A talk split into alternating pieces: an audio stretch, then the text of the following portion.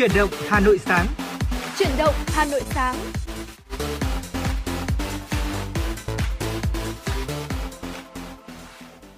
Trọng Khương xin chào quý vị thính giả đang đến với chuyển động Hà Nội sáng. Thưa quý vị, chương trình chuyển động Hà Nội sáng của Đài Phát thanh và Truyền hình Hà Nội được phát sóng trực tiếp trên tần số FM 96 MHz.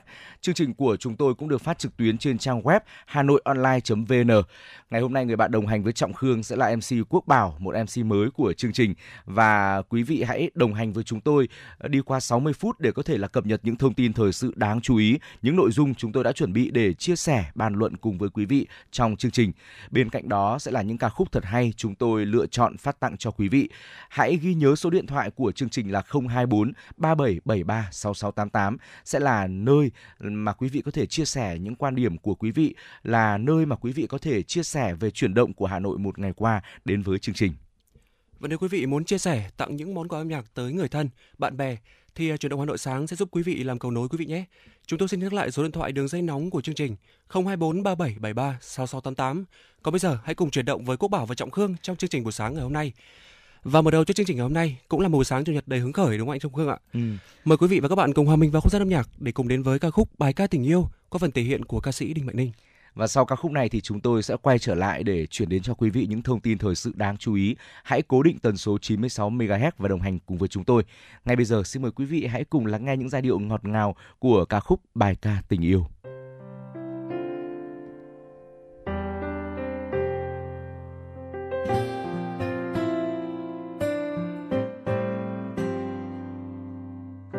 chiều thanh thang về nơi con sóng tràn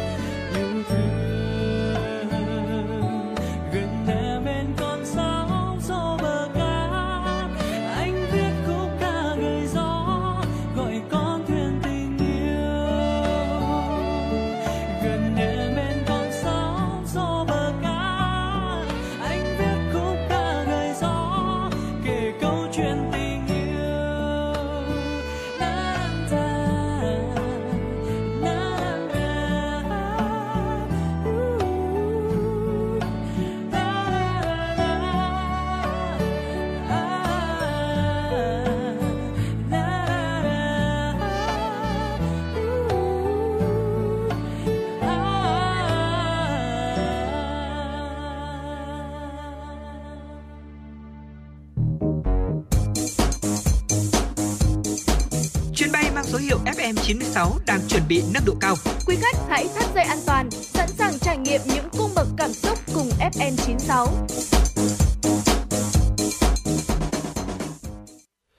Quý vị thính giả vừa nghe xong ca khúc Bài ca tình yêu, một sáng tác của nhạc sĩ Thành Vương qua phần thể hiện của Đinh Mạnh Ninh. Quả là một bài ca rất là ngọt ngào đúng không anh uh, Trọng Khương ạ? Ngay bây giờ hãy cùng đến với những thông tin mới nhất mà chúng tôi vừa mới cập nhật sẽ thu hồi các nhà ở xã hội bán cho đối tượng không đúng quy định. Đây là khẳng định của Thứ trưởng Bộ Xây dựng Nguyễn Văn Sinh trong họp báo chính phủ thường kỳ tháng 5 năm 2023 diễn ra chiều qua tại Hà Nội. Theo Thứ trưởng Nguyễn Văn Sinh, thời gian qua xảy ra tình trạng ở một số địa phương có một số đối tượng trung gian, cò mồi lợi dụng sự khan hiếm để trục lợi việc mua bán nhà ở xã hội. Thứ trưởng Nguyễn Văn Sinh cho biết, thời gian qua, các chính sách liên quan đến nhà ở xã hội đã được quan tâm triển khai với nhiều chính sách ưu đãi tạo điều kiện cho người có thu nhập thấp tiếp cận nhà ở tốt hơn. Chính sách ưu đãi được chính phủ, quốc hội ban hành cùng các quy định pháp luật liên quan đến việc xác định rõ đối tượng được thụ hưởng, các điều kiện tiêu chí được mua, thuê nhà ở xã hội hết sức công khai minh bạch để người thu nhập thấp được hưởng đúng các ưu đãi của chính sách này và tránh trục lợi chính sách này. Thứ trưởng Bộ Xây dựng Nguyễn Văn Sinh nêu rõ, các đối tượng được thuê mua nhà ở xã hội, các điều kiện được thuê mua nhà ở xã hội trong đó có tiêu chí về mua nhà không thuộc diện thu nhập nộp thuế thu nhập cá nhân, tức là trừ thu nhập 11 triệu đồng, giảm trừ gia cảnh 4 triệu đồng một người và mỗi cá nhân chỉ được giải quyết mua nhà ở xã hội một lần. Trình tự tiếp nhận hồ sơ đối tượng mua nhà ở xã hội, chủ đầu tư có trách nhiệm tiếp nhận hồ sơ, lập danh sách dự kiến mua nhà ở xã hội gửi Sở Xây dựng. Sở Xây dựng có trách nhiệm cập nhật danh sách mua nhà ở xã hội lên cổng thông tin điện tử của Sở Xây dựng và Bộ Xây dựng và các cơ quan liên quan để đảm bảo công khai minh bạch danh sách đối tượng này đảm bảo yêu cầu. Thưa quý vị, cũng tại buổi họp báo chính phủ thường kỳ tháng 5 năm nay về các giải pháp tháo gỡ khó khăn vướng mắc cho thị trường bất động sản, Thứ trưởng Bộ Xây dựng Nguyễn Văn Sinh cho biết, mới đây Phó Thủ tướng Chính phủ Trần Hồng Hà đã có công điện yêu cầu các bộ ngành địa phương liên quan đến nội dung này. Trên cơ sở đó, Bộ Xây dựng cũng đã đến các địa phương để đôn đốc, ra soát những khó khăn của các dự án, trên cơ sở đó đề xuất chính phủ tháo gỡ kịp thời. Thời gian qua, các bộ ngành, ngân hàng nhà nước đã có nhiều giải pháp tháo gỡ khó khăn về chính sách cho các dự án đầu tư kinh doanh bất động sản. Trong đó có các dự án liên quan đến nhà ở xã hội. Tại các địa phương, những vướng mắc liên quan đến thực thi cũng được Bộ Xây dựng tháo gỡ, đặc biệt là những khó khăn liên quan đến tiến trình tự, thủ tục đầu tư qua các giai đoạn khác nhau nhằm tạo nguồn cung nhà ở thời gian tới. Bộ Nông nghiệp và Phát triển Nông thôn vừa tổ chức hội nghị về kiểm soát giết mổ động vật và triển khai thực hiện chỉ thị số 02 của Thủ tướng Chính phủ về tăng cường công tác quản lý kiểm soát giết mổ động vật, bảo đảm an toàn dịch bệnh, an toàn thực phẩm. Theo báo cáo của Cục Thú y thuộc Bộ Nông nghiệp và Phát triển Nông thôn, đến tháng 5 năm 2023, cả nước có 463 cơ sở giết mổ động vật tập trung và 24.654 cơ sở giết mổ động vật nhỏ lẻ Tất cả cơ sở giết mổ động vật tập trung đã được cấp giấy chứng nhận đủ điều kiện vệ sinh thú y, an toàn thực phẩm, đều được nhân viên thú y thực hiện kiểm soát giết mổ theo quy định. Tuy nhiên, các cơ sở giết mổ tập trung hoạt động kém hiệu quả, việc xử lý các tổ chức cá nhân có cơ sở chăn nuôi, giết mổ động vật nhỏ lẻ, kinh doanh sản phẩm động vật không bảo đảm yêu cầu vệ sinh thú y, an toàn thực phẩm gặp nhiều khó khăn. Một số địa phương vẫn còn tình trạng giết mổ không phép dẫn đến các cơ sở giết mổ tập trung hoạt động không hiệu quả ảnh hưởng rất lớn đến quá trình sắp xếp và chấn chỉnh công tác kiểm soát giết mổ tại địa phương. Phát biểu tại hội nghị, Thứ trưởng Bộ Nông nghiệp và Phát triển Nông thôn cho rằng để tiến tới chấm dứt các cơ sở giết mổ nhỏ lẻ thủ công, các địa phương phải vào cuộc tích cực, xử lý nghiêm trường hợp vi phạm, đồng thời có chính sách tạo điều kiện cho các doanh nghiệp đầu tư vào lĩnh vực này. Bộ Nông nghiệp và Phát triển Nông thôn sẽ xây dựng ban hành quy chuẩn kỹ thuật quốc gia đối với loại hình cơ sở giết mổ nhỏ lẻ, phù hợp với tình hình thực tế tại địa phương. Tại Hà Nội, Phó Giám đốc Sở Nông nghiệp và Phát triển Nông thôn Tạ Văn Tường cho biết, tổng nhu cầu tiêu thụ sản phẩm động vật của thành phố vào khoảng 800 đến 900 tấn trên một ngày. Tổng lượng gia súc, gia cầm từ các cơ sở giết mổ gia súc, gia cầm được kiểm soát trên địa bàn thành phố đạt trên 400 tấn một ngày. Cộng thêm nguồn thịt nhập vào Hà Nội được kiểm soát dịch khoảng trên 150 tấn trên một ngày, tương đương với 60% nhu cầu tại thị trường Hà Nội được kiểm soát nguồn gốc ngay từ cơ sở. Số còn lại do các cơ sở giết mổ nhỏ lẻ cung cấp ra thị trường. Hiện thành phố có 726 cơ sở giết mổ gia súc, gia cầm, nhưng đa số hoạt động chưa hết công suất. Có cơ sở giết mổ công nghiệp đầu tư dây chuyền giết mổ hiện đại, chỉ hoạt động 15 đến 30% công suất thiết kế. Có cơ sở phải tạm ngừng hoạt động giết mổ hoặc chuyển sang giết mổ trên sàn, tức là giết mổ bán công nghiệp để duy trì hoạt động. Trong khi đó, các cơ sở giết mổ gia súc, gia cầm nhỏ lẻ tồn tại với số lượng lớn, hoạt động giết mổ rất đa dạng, phương thức chủ yếu là thủ công. Quý vị và các bạn thân mến, đó là một số những thông tin thời sự đáng chú ý chúng tôi cập nhật gửi đến cho quý vị trong buổi sáng ngày hôm nay. Sẽ vẫn còn những thông tin khác nữa ở phần sau của chương trình. Còn bây giờ trong phần thời lượng tiếp theo thì chúng tôi muốn mời quý vị cùng dành thời gian đến với tiểu mục Sống khỏe cùng FM96.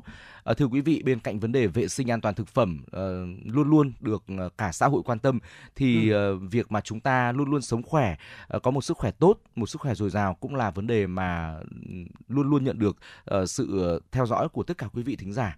Ngày hôm nay thì chúng tôi muốn được chia sẻ đến với quý vị về những căn bệnh dễ gặp vào mùa hè này. Tất cả chúng ta đều nên cẩn trọng vì là mùa hè là một thời điểm mà vi khuẩn virus sinh sôi nảy nở rất là nhiều và thưa quý vị chúng tôi cũng nhận được rất là nhiều những uh, thắc mắc của quý vị thính giả xoay quanh việc là mùa hè này thì uh, chúng ta sẽ dễ mắc phải những căn bệnh nào ngay bây giờ quý vị hãy cùng dành thời gian lắng nghe nội dung chi tiết và cùng xem là những căn bệnh đó là căn bệnh gì chúng ta sẽ phòng tránh như thế nào nhé Thưa quý vị, căn bệnh đầu tiên mà chúng tôi muốn chia sẻ tới quý vị dễ mắc phải trong mùa hè này. À, theo Cục Y tế Dự phòng, trực thuộc Bộ Y tế thì có nhiều nguyên nhân gây ra bệnh tiêu chảy và bệnh xuất hiện quanh năm nhưng xảy ra nhiều nhất vào mùa hè. Đó là do mùa hè ở nước ta thì có khí hậu nóng ẩm nên các loại vi khuẩn dễ phát triển trong thực phẩm, thức ăn, làm cho thức ăn nhanh chóng bị hôi, bị ôi thiêu. Đó là hầu hết các nguyên nhân gây nên trường hợp bị tiêu chảy. Và ngày đây thì quý vị cũng biết rằng à, bệnh à, đầu tiên mà chúng tôi muốn giới thiệu tới quý vị đó là bệnh tiêu chảy đúng không ạ? Mặt khác thì sau những ngày mưa bão, lũ lụt thì các vi khuẩn càng có điều kiện sinh sôi, phát tán trong môi trường đất nước thực phẩm, làm cho số người mắc tiêu chảy thì càng nhiều và dễ có nguy cơ bùng phát thành dịch. Thưa quý vị, tiêu chảy thì không mấy nguy hiểm tới tính mạng, nhưng phần lớn gây ra sự phiền toái trong sinh hoạt hàng ngày. Tuy nhiên nếu bệnh xuất hiện ở trẻ em thì có thể xảy đến những biến chứng đáng lo ngại và mất nước là một trong những biến chứng đáng được để ý nhất thưa quý vị. Tiêu chảy nhẹ thì thường không gây mất nước đáng kể, nhưng tiêu chảy mức độ vừa hoặc nặng thì gây mất nước ảnh hưởng đến sức khỏe của trẻ. Mất nước nhiều rất nguy hiểm do nó có thể gây ra co giật, tổn thương não và thậm chí là tử vong thưa quý vị. Phụ huynh cần nhanh chóng đưa trẻ đi đến cơ sở y tế khi trẻ có các triệu chứng mà anh Trọng Khương sẽ thông tin tới quý vị ngay bây giờ. Vâng thưa quý vị, tiêu chảy là một vấn đề đường ruột tương đối là nguy hiểm.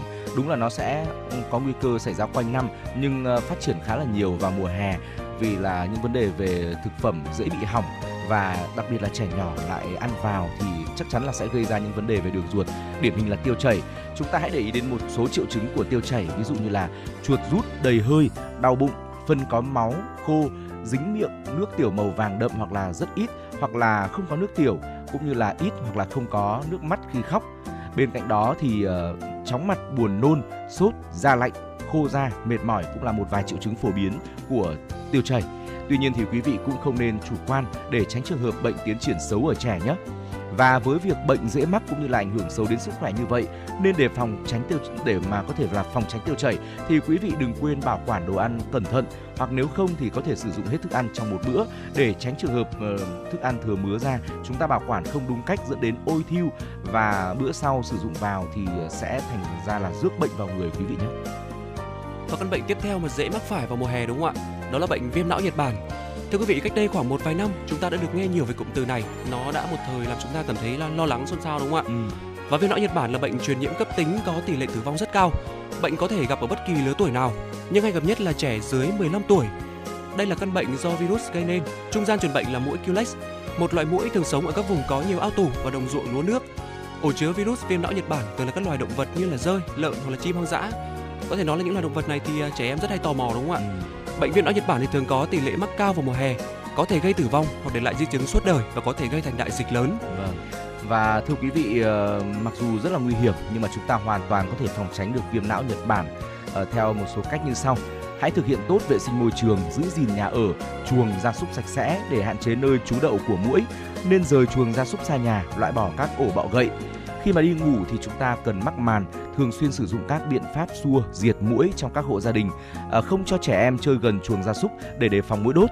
Bệnh thì đúng là rất nguy hiểm, tuy nhiên thì uh, hiện nay chúng ta đã có vaccine phòng bệnh rồi nên uh, quý vị lưu tâm có thể là chủ động uh, đưa trẻ tới các cơ sở y tế để tiêm vaccine phòng ngừa bệnh từ sớm.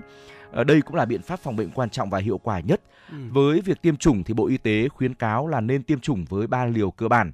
Mũi 1 lúc trẻ được 1 tuổi, mũi 2 sau mũi 1 từ 1 đến 2 tuần, mũi 3 cách mũi 2 là 1 năm. Sau đó thì cứ 3 đến 4 năm tiêm nhắc lại một lần cho đến khi trẻ qua 15 tuổi khi mà chúng ta nhận thấy trẻ có dấu hiệu sốt cao cùng với các triệu chứng tổn thương hệ thần kinh trung ương thì chúng ta cần phải đưa trẻ đến ngay cơ sở y tế để được chẩn đoán và điều trị kịp thời. Đó là những gì mà chúng tôi muốn chia sẻ về căn bệnh viêm não Nhật Bản. Tiếp theo là về say nắng cũng là một uh, tình huống mà sẽ gặp rất là nhiều trong thời tiết nắng nóng như thế này, kể cả trẻ nhỏ lẫn người lớn thì xin mời Quốc Bảo cũng tiếp tục chia sẻ cho quý vị thính giả. Vâng thưa quý vị, điều mà quý vị lưu tâm nhất bây giờ có lẽ là nguyên nhân gây ra say nắng đúng không ạ? Đây là hiện tượng do nhiệt độ và tia cực tím của mặt trời gây ra. Tia tử ngoại có thể xuyên qua lớp sừng của da tới hạ bì, gây cháy da và say nắng. Thời điểm nắng nóng gay gắt làm giãn mạch não, tăng áp lực sọ và nhức đầu, có thể kèm theo nôn, hôn mê hay là co giật do ức chế vỏ não thưa quý vị, làm tăng các hoạt động thần kinh tự động dưới vỏ. Và khi quý vị đi hoặc hoạt động dưới trời nắng quá lâu, các tia nắng sẽ trực tiếp chiếu vào phần gáy và cổ. Dưới ảnh hưởng của ánh nắng gay gắt của mặt trời trong thời gian dài, hệ thống điều hòa thân nhiệt sẽ bị rối loạn cùng với tình trạng cơ thể mất nước cấp, sẽ làm cơ thể tăng nhiệt lên tới 15 độ thưa quý vị. Bên cạnh đó thì chỉ số nhiệt cũng có mối liên quan đến sự sốc nhiệt. Độ ẩm từ 60% trở lên sẽ cản trở mồ hôi bay hơi và khả năng cơ thể tự làm mát. À, thưa quý vị và khi mà bị say nắng thì không chỉ là sẽ đe dọa đến sức khỏe của chúng ta đâu mà nếu mà say nắng rồi thì chúng còn có nguy cơ gây ra những cái vấn đề khác nữa vì ờ, sự thiếu tỉnh táo của bản thân vào thời điểm đó. Chúng ta cũng cần nhận ra những triệu chứng khi bị say nắng điển hình. Chúng tôi xin được chia sẻ đến với quý vị. À, dù là say nắng hay là say nóng đều là một biểu hiện chung của thân nhiệt chúng ta tăng cao tức thì khi mà thân nhiệt tăng cao sẽ khiến cho quá trình đào thải mồ hôi gia tăng, làm mất lượng nước lớn. Tình trạng này sẽ gây ra hậu quả là giảm khối lượng tuần hoàn nếu không kịp thời bù nước, nghiêm trọng có thể dẫn đến trụy tim, chất điện giải bị rối loạn nặng và thậm chí gây mất mạng khi mà nhiệt độ cơ thể tăng cao, một nguy cơ nữa có thể xảy đến đó là chức năng của nhiều cơ quan trong cơ thể như là hệ hô hấp, tim mạch và thần kinh đồng thời bị rối loạn. Những dấu hiệu của hiện tượng trúng nắng có thể dựa trên thời gian và mức độ thân nhiệt tăng. Những dấu hiệu từ nhẹ ban đầu là mình cảm thấy tăng nhịp thở này, nhịp tim, rồi thì là chống ngực hồi hộp, dẫn đến trạng thái hoa mắt mệt mỏi, tay chân rã rời, nhức đầu, khó thở tăng dần hay là cả chuột rút nữa. Cuối cùng dẫn đến hôn mê, ngất, tim mạch bị trụy và tử vong và nhất là khi mà chúng ta đang di chuyển ngoài đường mà chúng ta đột ngột bị say nắng thì cũng sẽ rất là nguy hiểm khi mà chúng ta đang tham gia giao thông thưa quý vị. Và với những ờ, biểu hiện hậu quả như vậy thì à, sẽ có những biện pháp phòng chống say nắng mà được Bộ Y tế khuyến cáo tới quý vị như sau. Um, quý vị có thể hạn chế đi ra ngoài đường ngoài trời nóng khi không thật sự cần thiết thưa quý vị. Nếu bắt buộc phải đi ra đường ngoài trời nóng thì phải đội mũ rộng vành, mặc quần áo dài che kín cơ thể, đeo kính và khẩu trang để chống nóng thưa quý vị. Uống nhiều nước, đặc biệt là những người lao động ngoài trời mất nước nhiều thì à, nên uống nước bổ sung nước chanh hoặc nước pha muối loãng, nước pha orezon. Tuy nhiên thì không nên uống nhiều nước đá hoặc nước quá lạnh thì có thể sẽ dễ gây viêm họng thưa quý vị. Ngoài ra cũng đặc biệt hạn chế uống đồ có cồn vì chúng làm gia tăng khả năng mất nước thưa quý vị. Và say nắng không chỉ xảy ra khi quý vị tiếp xúc với khí nóng bên ngoài mà còn xảy ra ở chính trong ngôi nhà của quý vị đúng không ạ? Cũng cụ thể thì quý vị không nên để nhiệt độ điều hòa trong phòng quá thấp, không để gió quạt thổi trực tiếp gần vào người. Vì như thế thì dễ xảy ra mất cân bằng nhiệt hay à, còn gọi một cách khác là sốc nhiệt thưa quý vị. Cũng gây ra mất nước và khô da. Và thưa quý vị, đó là những chia sẻ của chúng tôi về ờ, chứng say nắng vào mùa hè này và vừa rồi là một số những căn bệnh uh, điển hình có thể ờ, đe dọa tấn công sức khỏe của chúng ta trong thời tiết nắng nóng như hiện tại. Chúng tôi hy vọng những thông tin này thật sự là hữu ích cho quý vị để chúng ta có thể là có thêm kiến thức kinh nghiệm trong việc là phòng bệnh và nâng cao sức khỏe cho bản thân cũng như cũng như là cho người thân của mình. À, tiếp nối chương trình ngay bây giờ thì chúng tôi muốn mời quý vị quay trở lại với không gian âm nhạc trước khi đồng hành cùng với chuyển động Hà Nội trong những thông tin thời sự đáng chú ý ở phần sau của chương trình. Mời quý vị cùng dành thời gian lắng nghe ca khúc có tựa đề Tháng mấy em nhớ anh qua giọng ca Hà Anh Tuấn, một sáng tác của nhạc sĩ Nguyễn Minh Cường. Xin mời quý vị cùng lắng nghe.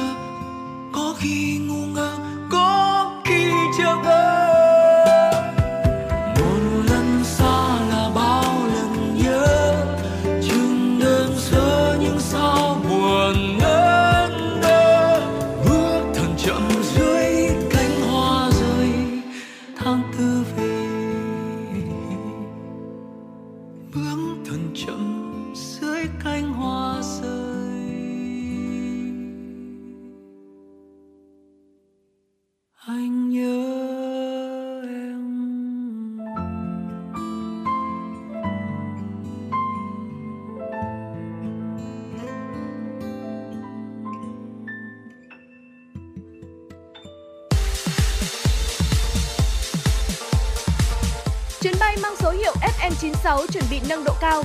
Quý khách hãy thắt dây an toàn, sẵn sàng trải nghiệm những cung bậc cảm xúc cùng FM96.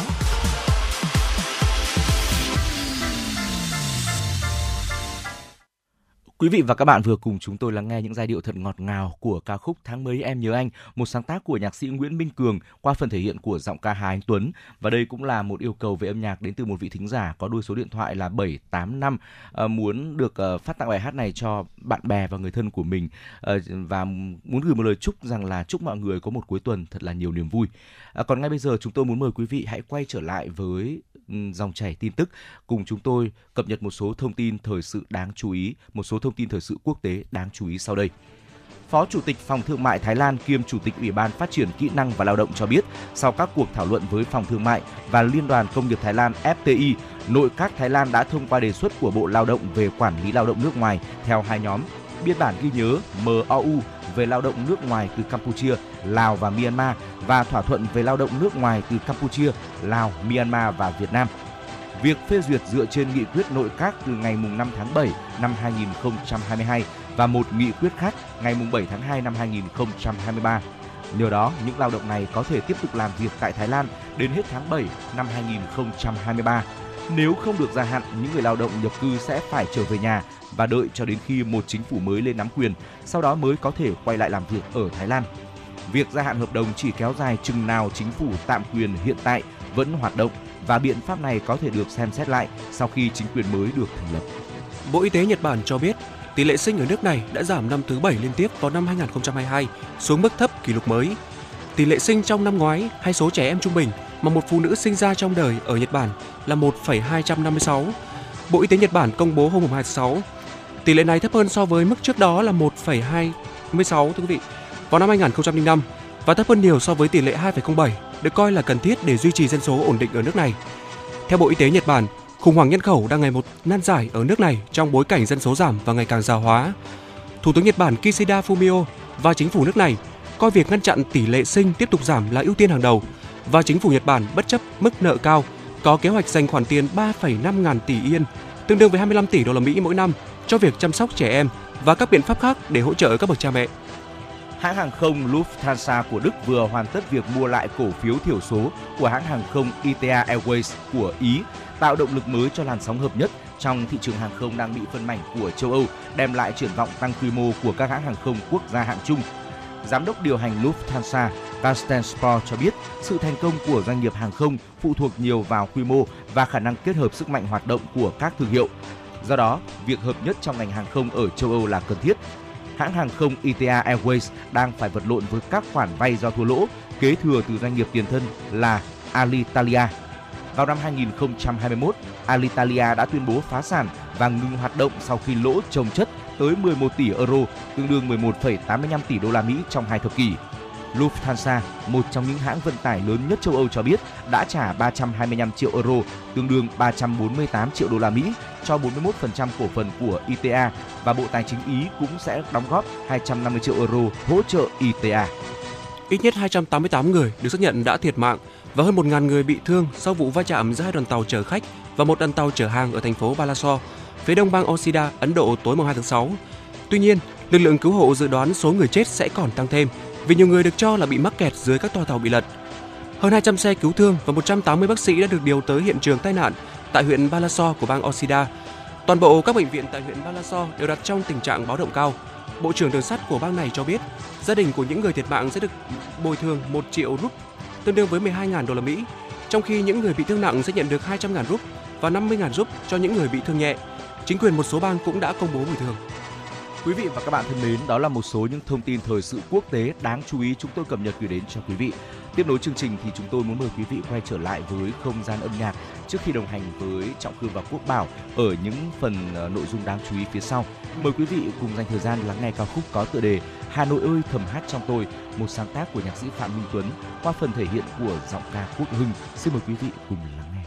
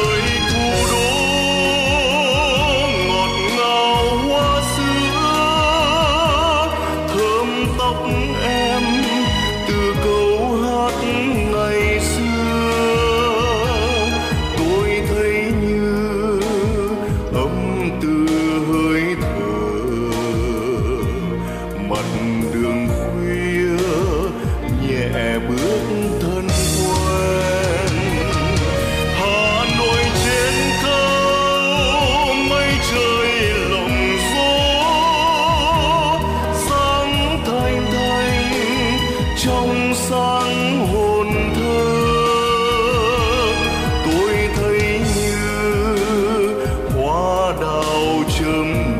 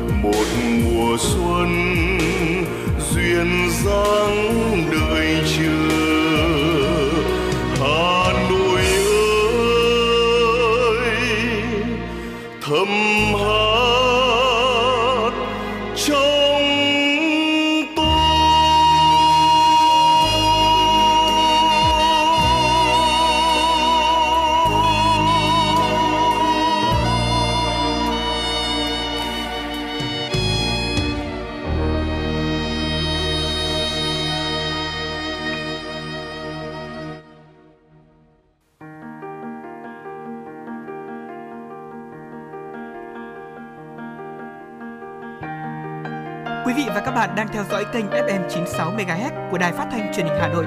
Hãy giữ sóng và tương tác với chúng tôi theo số điện thoại 024 3773 6688. FM 96 đồng hành trên mọi nẻo đường.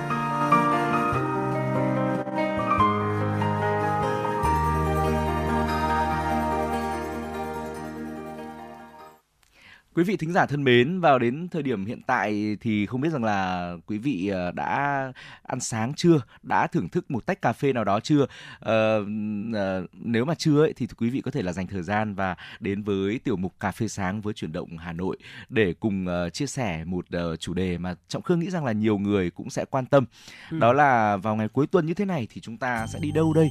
Đặc biệt là khi thời tiết dường như là khiến cho chúng ta ngại ra ngoài hơn. Chủ nhật thì chính là thời gian để chúng ta có thể nghỉ ngơi vui chơi giảm đi những mệt mỏi căng thẳng thay vì là chúng ta lao đầu vào học tập làm việc rồi. Ờ, và mùa hè thì như quý vị cũng thấy rằng là mùa hè năm nay rất là nóng. Có rất là nhiều người bảo rằng là không muốn ra khỏi nhà. Ở trong nhà nguyên một ngày cuối tuần thì lại cảm thấy hơi chán nản một chút đúng không ạ? Vậy thì nếu mà quý vị còn băn khoăn không biết là nên sử dụng quỹ thời gian rảnh rỗi ngày cuối tuần này để đi đâu làm gì, gặp gỡ ai ở tại thủ đô thôi để có thể là phần nào giảm bớt cái nhiệt ở ngoài trời cũng như là cái nóng ở trong tâm hồn của mình thì à, hãy cùng à, theo dõi nội dung ngày hôm nay của cà phê sáng trong chuyển động Hà Nội nhé. Chúng tôi sẽ gợi ý cho quý vị và các bạn một vài địa điểm vui chơi lý tưởng uh, trong một ngày nghỉ cuối tuần như thế này với hy vọng là sẽ giúp quý vị có được những gợi ý thật là hữu ích giúp xua tan cái nắng nóng của mùa hè. Xin mời quý vị cùng lắng nghe. Vâng địa điểm đầu tiên mà chúng tôi muốn giới thiệu tới quý vị thính giả đó là phố đi bộ Hồ Gươm. Thưa quý vị, có lẽ phố đi bộ đã là đặc sản Hà Nội rồi vào những ngày cuối tuần ạ. Nhắc đến những địa điểm đi chơi điển hình ở Hà Nội thì phố đi bộ Hồ Gươm luôn được chúng tôi đề xuất hàng đầu tới quý vị. Phố đi bộ bắt đầu mở cửa từ tối thứ sáu đến hết tối chủ nhật hàng tuần. Trong khoảng thời gian này thì các tuyến phố đi bộ sẽ hạn chế tất cả các loại phương tiện để tạo không gian vui chơi, đi dạo cho mọi người. Và có một số quý vị thính giả thắc mắc rằng phương tiện và đường đi tới phố đi bộ Hồ Gươm như thế nào? Thì trả lời cho câu hỏi đó chúng tôi xin ờ, thông tin tới quý vị là phố đi bộ Hồ Gươm nằm ở trong trung tâm thành phố Hà Nội. Du khách có thể dễ dàng di chuyển đến đây bằng nhiều phương tiện khác nhau nhưng nhanh và thuận tiện nhất thì vẫn là xe máy hoặc là xe buýt thưa quý vị. Còn nếu quý vị không muốn chen chúc ở trên xe buýt và không tự tin với khả năng tìm đường của mình thì à, có thể đặt xe ôm công nghệ để có thể thoải mái tham quan phố đi bộ mà không phải lo về khoản di chuyển. Ừ, và thưa quý vị, à, hành trang mà chúng ta nên chuẩn bị để đến với phố đi bộ Hồ Gươm là gì đây? Thực ra thì cũng không quá là cầu kỳ phức tạp đâu. Tuy nhiên thì uh, chúng tôi nghĩ rằng là quý vị nên chuẩn bị máy ảnh, sạc dự phòng. Đến phố đi bộ Hồ Gươm thì chúng ta có những thiết bị này để có thể lưu giữ lại những bức ảnh đẹp nhất và phòng tránh tình huống là điện thoại của chúng ta bị sập nguồn. Uh, thứ hai là giày thể thao nên chọn đi giày thể thao thay vì đi giày cao gót sẽ giúp chúng ta dễ dàng di chuyển hoạt động và có thể là thăm thú được uh, nhiều địa điểm hơn Đồng thời là đừng quên sử dụng kem chống nắng cũng như là dùng ô khi mà trời nắng nóng gay gắt. Nếu đi vào buổi sáng thì chúng ta cần chuẩn bị thêm kem chống nắng, ô cầm tay để tránh những vấn đề tiêu cực xảy đến với sức khỏe cũng như làn da của chúng ta nhé. À, kem chống nắng thì quả là một vật bất ly thân khi mà đi ra ngoài với thời tiết này của không những là chị em phụ nữ mà cả cánh mày râu nữa rồi. Ờ, đồng thời thì ờ, chúng ta cũng cần phải chuẩn bị ô đề phòng thời tiết uh, sẽ trở nên là nắng nóng hơn ừ. cũng như là bất chợt trời đổ những cơn mưa rào cũng uh, sẽ khiến cho chúng ta uh, sẽ khiến cho chuyến đi chơi của chúng ta trở nên là thiếu hoàn hảo một chút. Vậy thì phố đi bộ Hồ Gươm có gì mà chúng tôi muốn thông tin tới quý vị tới như vậy? Thì thông thường thì buổi tối sẽ đông vui và nhộn nhịp hơn so với ban ngày. Dọc trên phố đi bộ Hồ Gươm diễn ra rất nhiều hoạt động như là trò chơi dân gian, vẽ tranh chân dung hoặc là các nhóm hát thưa quý vị. Không chỉ có các hoạt động vui chơi, ẩm thực đa dạng trên phố cũng sẽ khiến quý vị cảm thấy vô cùng thú vị. Rất nhiều món ăn vặt trên phố nổi tiếng như sữa chua thạch lá nếp, kem Tràng Tiền hoặc là nộm cuốn vân vân. Đi dạo phố đi bộ Hồ Gươm và thưởng thức cho mình một cây kem Tràng Tiền thì quả thực là rất tuyệt vời cho một ngày chủ nhật đúng không ạ? Đặc biệt là vào mùa hè này nữa. Ừ. Và cuối tuần thì cấm xe nên là các bạn nên tìm trước nơi gửi xe ở ngoài để tránh trường hợp vi phạm. Và quý vị cũng đừng quên hỏi giá vé và giờ gửi trước khi gửi để tránh cảm giác rối nhé. À, phải nói rằng là phố đi bộ Hồ Gươm là một địa điểm uh, trung tâm và thu hút rất là nhiều uh, quý vị thính giả từ ờ, trẻ nhỏ cho đến người lớn tuổi nữa. Và ở đây thì có rất là nhiều những hoạt động thú vị để quý vị có thể khám phá. À, tiếp theo với những ai mà chúng ta muốn di chuyển ra ngoại thành một chút để khám phá những danh lam thắng cảnh, những di tích lịch sử của thủ đô thì đừng bỏ qua làng cổ Đường Lâm. Một địa điểm mà trọng khương nghĩ rằng là vừa đảm bảo tính trải nghiệm lại vừa mang tầm vóc ý nghĩa lịch sử à, thưa quý vị làng cổ đường lâm là một làng cổ mang nhiều nét đặc sắc văn hóa. Dù đã trải qua nhiều thăng trầm của thời gian nhưng nơi đây vẫn giữ được gần như là nguyên vẹn những nét đặc trưng của những ngôi làng xưa cũ với cây đa này giếng nước này sân đình rồi thì là đền đài miếu vân vân. À, có thể nói là những giá trị văn hóa tại đây khiến cho nó trở thành một điểm nhấn đặc biệt cho du lịch ở Hà Nội hấp dẫn không chỉ là những uh, du khách uh, quốc tế này những du khách ở tỉnh thành khác mà đối với chính những người ở tại Hà Nội cũng uh, rất thích thú khi mà đến đây được uh, thăm thú và khám phá nằm tại địa phận thị xã Sơn Tây cách trung tâm Hà Nội khoảng 50 km về phía đông khu di tích nằm ở phía nam sông Hồng cạnh quốc lộ 32 có ngã ba giao cắt với đường mòn Hồ Chí Minh Tuy thường được gọi là làng cổ nhưng thực ra Đường Lâm từ xưa gồm 9 làng thuộc tổng Cam Giá Thịnh, huyện Phúc Thọ, Trấn Sơn Tây. Trong đó năm làng Mông Phụ, Đông Sàng, Cam Thịnh, Đoài Giáp và Cam Lâm liền kể nhau. Và nếu quý vị có ưa thích trải nghiệm, muốn hòa mình vào một không gian cổ kính đậm nét xưa cũ, để từ đó có thể cảm nhận được văn hóa cha ông theo chiều dài lịch sử, thì làng cổ Đường Lâm đích thị là một điểm đến tuyệt vời dành cho quý vị. Mỗi một ngôi làng, một di tích hay đền đài thì đều mang dấu ấn riêng gắn liền với nhân vật nổi tiếng hoặc những câu chuyện lịch sử đáng ghi nhớ. Phải đến để cảm nhận, nhìn ngắm và nghe những lời kể từ những lão làng hướng dẫn thì quý vị mới có thể thấy trải nghiệm trọn vẹn nơi đây. Đến Đường Lâm, bạn sẽ được tham quan một số các địa điểm nổi bật chúng tôi muốn giới thiệu tới quý vị như sau: cổng làng và đình làng Mông Phụ, nhà thờ Tám Hoa Giang Văn Minh, đền thờ Phùng Hưng, đền thờ Văn Lăng Ngô Quyền, chùa Mía và thành cổ Sơn Tây. Và thưa quý vị, một câu hỏi đặt ra đó là khi mà đến với làng cổ Đường Lâm thì chúng ta nên ăn gì đây? đã đến với Đường Lâm rồi thì uh, nếu mà không thưởng thức đặc sản ở đây thật là thiếu sót thưa quý vị. Những món ăn tại đây thì không phải là những món cao lương mỹ vị gì cả đâu, chỉ đơn giản là những món ăn dân quê bình dị mà ai tới đây thưởng thức cũng đều cảm thấy thân quen. Một số những món ăn mà chúng ta nên tìm ờ, để có thể là thưởng thức. Đó là gà mía này, tương chấm này, tương chẩm này, bánh tẻ hay là chè lam, kẹo dôi kẹo đậu phộng và kẹo mè. Bên cạnh thưởng thức tại làng cổ thì đương nhiên rồi chúng ta có thể là mua về làm quà tặng cho người thân và gia đình cũng rất là có ý nghĩa. Và một số những lưu ý mà khi chúng ta đến tham quan tại làng cổ Đường Lâm đó là đi bộ hoặc là đi xe đạp khi tham quan làng cổ là những lưu ý mà chúng tôi muốn khuyến khích quý vị khi mà di chuyển trong làng cổ. Chỉ cần nghe qua làng cổ thôi là chúng ta cũng đã hình dung được không gian tĩnh lặng cũng như là cổ kính nơi đây rồi. Chính vì thế để có thể giữ im lặng và yên bình thì khách tham quan nên đi bộ hoặc là di chuyển bằng xe đạp hơn nữa, những khu du lịch ờ, như Đường Lâm thì thường không có chỗ giữ xe máy hoặc nếu có thì cũng cách rất là xa địa điểm cần tham quan. Và thưa quý vị, ờ, đó là hai địa điểm mà chúng tôi gợi ý nho nhỏ đến cho quý vị ngày cuối tuần này, đó là phố đi bộ Hồ Gươm và làng cổ Đường Lâm. Ờ, trên địa bàn thủ đô Hà Nội của chúng ta thì còn rất rất là nhiều những ờ, địa chỉ để chúng ta có thể ghé chân chúng ta có thể ờ, nghỉ dưỡng vào ngày cuối tuần này thì chúng tôi xin phép sẽ được chia sẻ đến với quý vị ở những chương trình phát sóng lần sau của chuyển động Hà Nội. Và còn bây giờ xin mời quý vị thính giả cùng quay trở lại với không gian âm nhạc để cùng đón nghe một ca khúc có tựa đề Những ngày vắng em, sáng tác và thể hiện của ca sĩ Thái Đinh.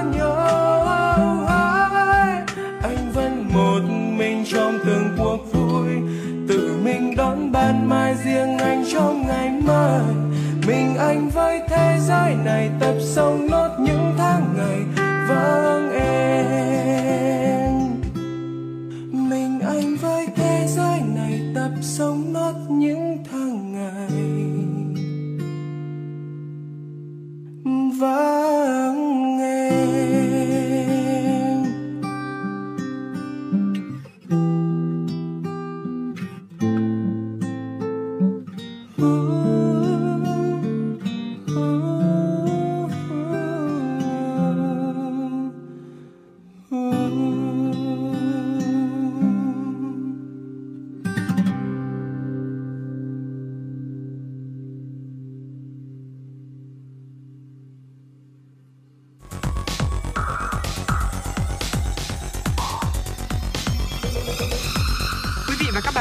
Dõi kênh FM 96 MHz của đài phát thanh truyền hình Hà Nội. Hãy giữ sóng và tương tác với chúng tôi theo số điện thoại 024 3773 6688. FM 96 đồng hành trên mọi nẻo đường. Quý vị và các bạn đang quay trở lại với chuyển động Hà Nội sáng và trong phần thời lượng tiếp theo của chương trình, chúng tôi muốn mời quý vị dành thời gian lắng nghe một số thông tin thời sự đáng chú ý sau đây. Chiều qua tại họp báo chính phủ thường kỳ tháng 5 năm 2023, trả lời câu hỏi của phóng viên liên quan đến tình trạng khan hiếm sách giáo khoa mới của các lớp 4, 8 và 11 trong năm học 2023-2024, Thứ trưởng Bộ Giáo dục và Đào tạo Hoàng Minh Sơn khẳng định cung cấp đủ sách giáo khoa cho năm học mới. Trả lời câu hỏi về biên soạn sách giáo khoa, Bộ Giáo dục và Đào tạo có biên soạn nội bộ không? Thứ trưởng Bộ Hoàng Minh Sơn cho biết, chủ trương xã hội hóa, biên soạn, xuất bản sách giáo khoa là chủ trương lớn của Quốc hội. Quốc hội cũng đã ban hành nghị quyết 122 nêu rõ khi thực hiện biên soạn sách giáo khoa theo phương thức xã hội hóa, nếu mỗi môn học cụ thể đã hoàn thành ít nhất một bộ sách giáo khoa được thẩm định phê duyệt theo quy định của Luật Giáo dục số 43/2019 QH14 thì không triển khai biên soạn sách giáo khoa sử dụng ngân sách nhà nước của môn học đó. Hiện nay chưa có chủ trương chỉ đạo của cấp có thẩm quyền nào về việc Bộ Giáo dục và Đào tạo sẽ tổ chức biên soạn một bộ sách giáo khoa. Thưa quý vị, logistics là cơ hội lớn cho các nhà khởi nghiệp trẻ. Đó là nhận định của ông Trần Thanh Hải, Phó Cục trưởng Cục xuất nhập khẩu Bộ Công Thương tại tọa đàm sinh viên khởi nghiệp cùng logistics do mạng lưới câu lạc bộ logistics sinh viên Việt Nam vừa tổ chức hôm qua. Hơn 300 sinh viên của 20 trường đại học trên địa bàn thành phố Hà Nội tham dự. Tại tọa đàm, ông Trần Thanh Hải, Phó Cục trưởng Cục xuất nhập khẩu thuộc Bộ Công Thương khẳng định, logistics là một trong những lĩnh vực đầy tiềm năng, là cơ hội lớn cho các nhà khởi nghiệp trẻ.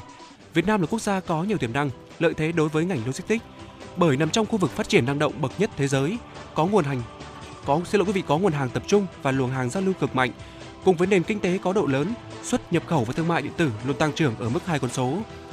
Trong khuôn khổ tọa đàm cũng đã diễn ra phiên tranh biện với chủ đề Sinh viên nên khởi nghiệp hay đi làm thuê giữa sinh viên trường Đại học Ngoại thương và trường Đại học Kinh tế Quốc dân và chủ đề Khởi nghiệp ngành logistics có dành cho sinh viên giữa sinh viên trường Đại học Công nghệ Giao thông Vận tải và trường Đại học Phenica. Thưa quý vị, ngày hôm qua tại phố đi bộ thị xã Sơn Tây, Thành đoàn Hội Liên hiệp Thanh niên Việt Nam thành phố Hà Nội phối hợp với thị ủy, ủy ban nhân dân thị xã Sơn Tây tổ chức chương trình hưởng ứng Ngày Môi trường Thế giới mùng 5 tháng 6 ra quân đội tự quản 3 cộng. Phát biểu tại chương trình, Phó Bí thư Thường trực Thành đoàn, Chủ tịch Hội Liên hiệp Thanh niên Việt Nam thành phố Hà Nội Nguyễn Đức Tiến cho biết, trong thời gian qua, với vai trò sung kích của tuổi trẻ, Đoàn Thanh niên thành phố đã có nhiều hoạt động thiết thực và có ý nghĩa trong việc tuyên truyền, bảo đảm trật tự và văn minh đô thị trên địa bàn thành phố, triển khai hiệu quả các mô hình tuyến phố xanh, sạch, đẹp, an toàn, văn minh. Các mô hình con đường bích họa, tranh tường bích họa, nhà vệ sinh thân thiện đã góp phần bảo đảm kỷ cương, trật tự và góp phần xây dựng nếp sống văn minh đô thị, xây dựng thủ đô sáng, xanh, sạch đẹp.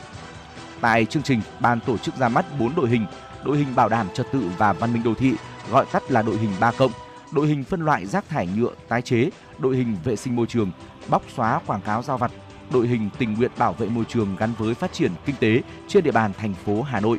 Thành đoàn Hà Nội trao tặng sân chơi thiếu nhi cho thị đoàn Sơn Tây, tặng thùng rác phân loại, làn nhựa đi chợ, bịch túi đựng rác tự phân hủy cho nhân dân thị xã Sơn Tây. Hôm qua, cơ quan cảnh sát điều tra công an quận Ba Đình, thành phố Hà Nội đã quyết định khởi tố vụ án, khởi tố bị can đối với Mùa A Cha, sinh năm 1986 ở xã Phiêng Côn, huyện Bắc Yên, tỉnh Sơn La, về tội mua bán trái phép chất ma túy. Trước đó vào hồi 14 giờ 25 phút ngày 1 tháng 3, tổ công tác công an quận Ba Đình đã phát hiện bắt giữ Mùa A Cha cùng 670,352 gam metafetamine tại khu vực phố Phan Kế Bính. Tại công an công an, đối tượng khai nhận đã vận chuyển số ma túy tổng hợp trên từ Sơn La về Hà Nội để bán cho khách tiêu thụ. Hiện công an quận Ba Đình đã chuyển hồ sơ vụ việc về phòng cảnh sát điều tra tội phạm về ma túy thuộc công an thành phố Hà Nội để tiếp tục điều tra mở rộng. Chuyển sang những thông tin về thể thao và thời tiết đáng chú ý. Thưa quý vị, kể từ mùa giải 2023-2024 Liga 1, giải vô địch quốc gia Indonesia đã có thay đổi lớn trong quy định về cầu thủ ngoại. Quy định mới đã tăng số lượng ngoại binh lên thành 6 thay vì 4 như trước đây, trong đó có một suất dành cho cầu thủ Đông Nam Á. Sự thay đổi này được kỳ vọng sẽ giúp các câu lạc bộ Indonesia có sức cạnh tranh cao hơn khi tham dự những giải đấu châu lục như AFC Champions League, AFC Cup và giải Liga 1 sẽ trở thành một điểm đến của các ngôi sao Đông Nam Á trong giai đoạn tới. Ngay khi có quy định mới này, trang libero của Indonesia cho rằng Văn Hậu rất phù hợp với tiêu chí chọn ngoại binh của các câu lạc bộ thuộc Liga 1. Điểm mạnh nổi bật của Văn Hậu là sự đa năng. Cầu thủ này thi đấu ở vị trí hậu vệ trái tại Hà Nội FC, nhưng khi lên đội tuyển Việt Nam, Văn Hậu thích nghi tốt với vai trò cầu thủ chạy cánh trong hệ thống ba trung vệ. Khả năng tấn công của Văn Hậu rất nổi bật, anh thường tung ra những quả tạt chất lượng từ cánh trái. Tại V-League 2023, Văn Hậu đã có 3 đường kiến tạo trong màu áo câu lạc bộ Công an Hà Nội. Ở đấu trường cúp quốc gia, cầu thủ này ghi bàn trong chiến thắng 3-1 trước Khánh Hòa. Một ưu điểm lớn khác là kinh nghiệm thi đấu quốc tế. Văn Hậu đóng vai trò trụ cột tại U19 Việt Nam trước khi tỏa sáng ở những cấp độ đội tuyển cao hơn. Năm 2017, cầu thủ này ra mắt tại đội tuyển Việt Nam khi mới 19 tuổi. Trang báo Indonesia nói thêm, cho đến lúc này mới chỉ có 9 trên 18 câu lạc bộ tại Liga 1 sử dụng suất dành cho cầu thủ Đông Nam Á. Phần lớn những cầu thủ này đến từ Philippines. Hiện tại nhiều đội đang xúc tiến việc chiêu mộ những ngôi sao khác từ Đông Nam Á. Văn Hậu dĩ nhiên rất xứng đáng là một trong các mục tiêu lớn. Theo nguồn tin đáng tin cậy, ngoài Văn Hậu, Quế Ngọc Hải, cựu đội trưởng của đội tuyển Việt Nam cũng là cái tên nhận được sự quan tâm lớn của các câu lạc bộ ở giải vô địch quốc gia Indonesia. Trên trang Transfermarkt, Văn Hậu hiện được định giá khoảng 275.000 euro, tương đương khoảng 6,9 tỷ đồng. Đội bóng nào muốn có được chữ ký của Văn Hậu cần phải bỏ ra số tiền lớn, bao gồm phí chuyển nhượng và lót tay. Đây là điều mà các đội bóng Indonesia cần phải suy nghĩ nếu muốn hậu vệ tài năng của bóng đá Việt Nam. Đoàn Văn Hậu từng xuất ngoại thi đấu tại giải vô địch quốc gia Hà Lan trong màu áo câu lạc bộ SC Heerenveen. Tuy nhiên thì anh chỉ được vào sân 4 phút cho đội 1 tại Cúp Quốc gia Hà Lan. Hợp đồng giữa Văn Hậu và đội bóng này kết thúc vào ngày 30 tháng 6 năm 2020. Trong dịp FIFA Days tháng 6 năm 2023, Đoàn Văn Hậu là một trong 33 cái tên sáng giá được huấn luyện viên Philippe Chusier triệu tập cho đợt hội quân của đội tuyển Việt Nam. Trung tâm dự báo khí tượng thủy văn quốc gia dự báo thời tiết ngày và đêm 4 tháng 6 hôm nay như sau. Tại trung tâm thành phố Hà Nội, nhiệt độ thấp nhất từ 25 đến 27 độ, nhiệt độ cao nhất 33 đến 35 độ. Dự báo cụ thể có mây, ngày nắng gián đoạn, chiều tối và đêm có mưa rào và rông rải rác, cục bộ có mưa vừa, mưa to, gió nhẹ. Trong mưa rông có khả năng xảy ra lốc, xét, mưa đá và gió giật mạnh. Phía Tây Bắc Bộ nhiệt độ thấp nhất 23 đến 26 độ, có nơi dưới 23 độ. Nhiệt độ cao nhất là 31 đến 34 độ. Dự báo cụ thể có mây, ngày nắng gián đoạn, chiều tối và đêm có mưa vừa và rải rác có rông. Cục bộ có mưa to đến rất to, gió nhẹ. Trong mưa rông có khả năng xảy ra lốc xét, mưa đá và gió giật mạnh. Phía Đông Bắc Bộ nhiệt độ thấp nhất 24 đến 27 độ, vùng núi có nơi dưới 24 độ. Nhiệt độ cao nhất 32 đến 35 độ C. Có mây, ngày nắng gián đoạn, chiều tối và đêm có mưa rào và rông rải rác. Cục bộ có mưa to, mưa vừa. Riêng khu vực vùng núi và trung du có mưa vừa và rải rác có rông. Cục bộ có mưa to đến rất to, gió nhẹ. Trong mưa rông có khả năng xảy ra lốc xét, mưa đá và gió giật mạnh. Quý vị và các bạn thân mến, như vậy là một ngày mới lại bắt đầu và chúng tôi hy vọng là những thông tin vừa rồi trong chuyển động Hà Nội sáng sẽ thật sự hữu ích dành cho quý vị. Hãy ghi nhớ số điện thoại của chương trình 024 3773 6688 và tần số phát sóng của chương trình 96 MHz. Hãy luôn đồng hành cùng với chúng tôi, chia sẻ những vấn đề quý vị quan tâm và góp ý để chương trình ngày càng hoàn thiện hơn nhé. Tới đây thì thời lượng dành cho chương trình xin phép được khép lại. Chỉ đạo nội dung Nguyễn Kim Khiêm, chỉ đạo sản xuất Nguyễn Tiến Dũng, tổ chức sản xuất Lê Xuân Luyến, biên tập Trà My, thư ký Kim Dung, MC Trọng Khương Quốc Bảo cùng kỹ thuật viên Bảo Tuấn phối hợp thực hiện. Chúng tôi xin gửi tặng cho quý vị một giai điệu âm nhạc thay cho lời chào kết. Mời quý vị cùng lắng nghe ca khúc có tựa đề Chim sáo ngày xưa, sáng tác của nhạc sĩ của nghệ sĩ ưu tú Nhất Sinh qua phần thể hiện của giọng ca Quang Linh. Xin chào tạm biệt và hẹn gặp lại ở những số phát sóng lần sau của chương trình.